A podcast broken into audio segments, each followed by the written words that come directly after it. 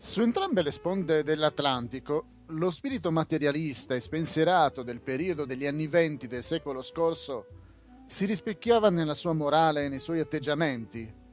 Questo vale anche per la musica. Lo storico Groover dice: Anche la musica popolare degli anni venti esprimeva un rifiuto della tradizione e una nuova enfasi alla spontaneità, all'individualismo e alla sensualità. Il jazz, il maggior contributo degli Stati Uniti alla musica del XX secolo, ora ha raggiunto la maggiore età. Era una musica che rappresentava il disprezzo di una generazione per la moderazione e la rispettabilità.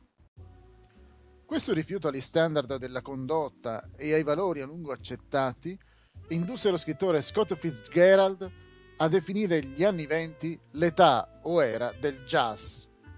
E mentre il jazz guadagnò rapidamente l'accettazione in tutto il mondo, si diffuse l'attitudine alla ricerca del piacere che esso rappresentava.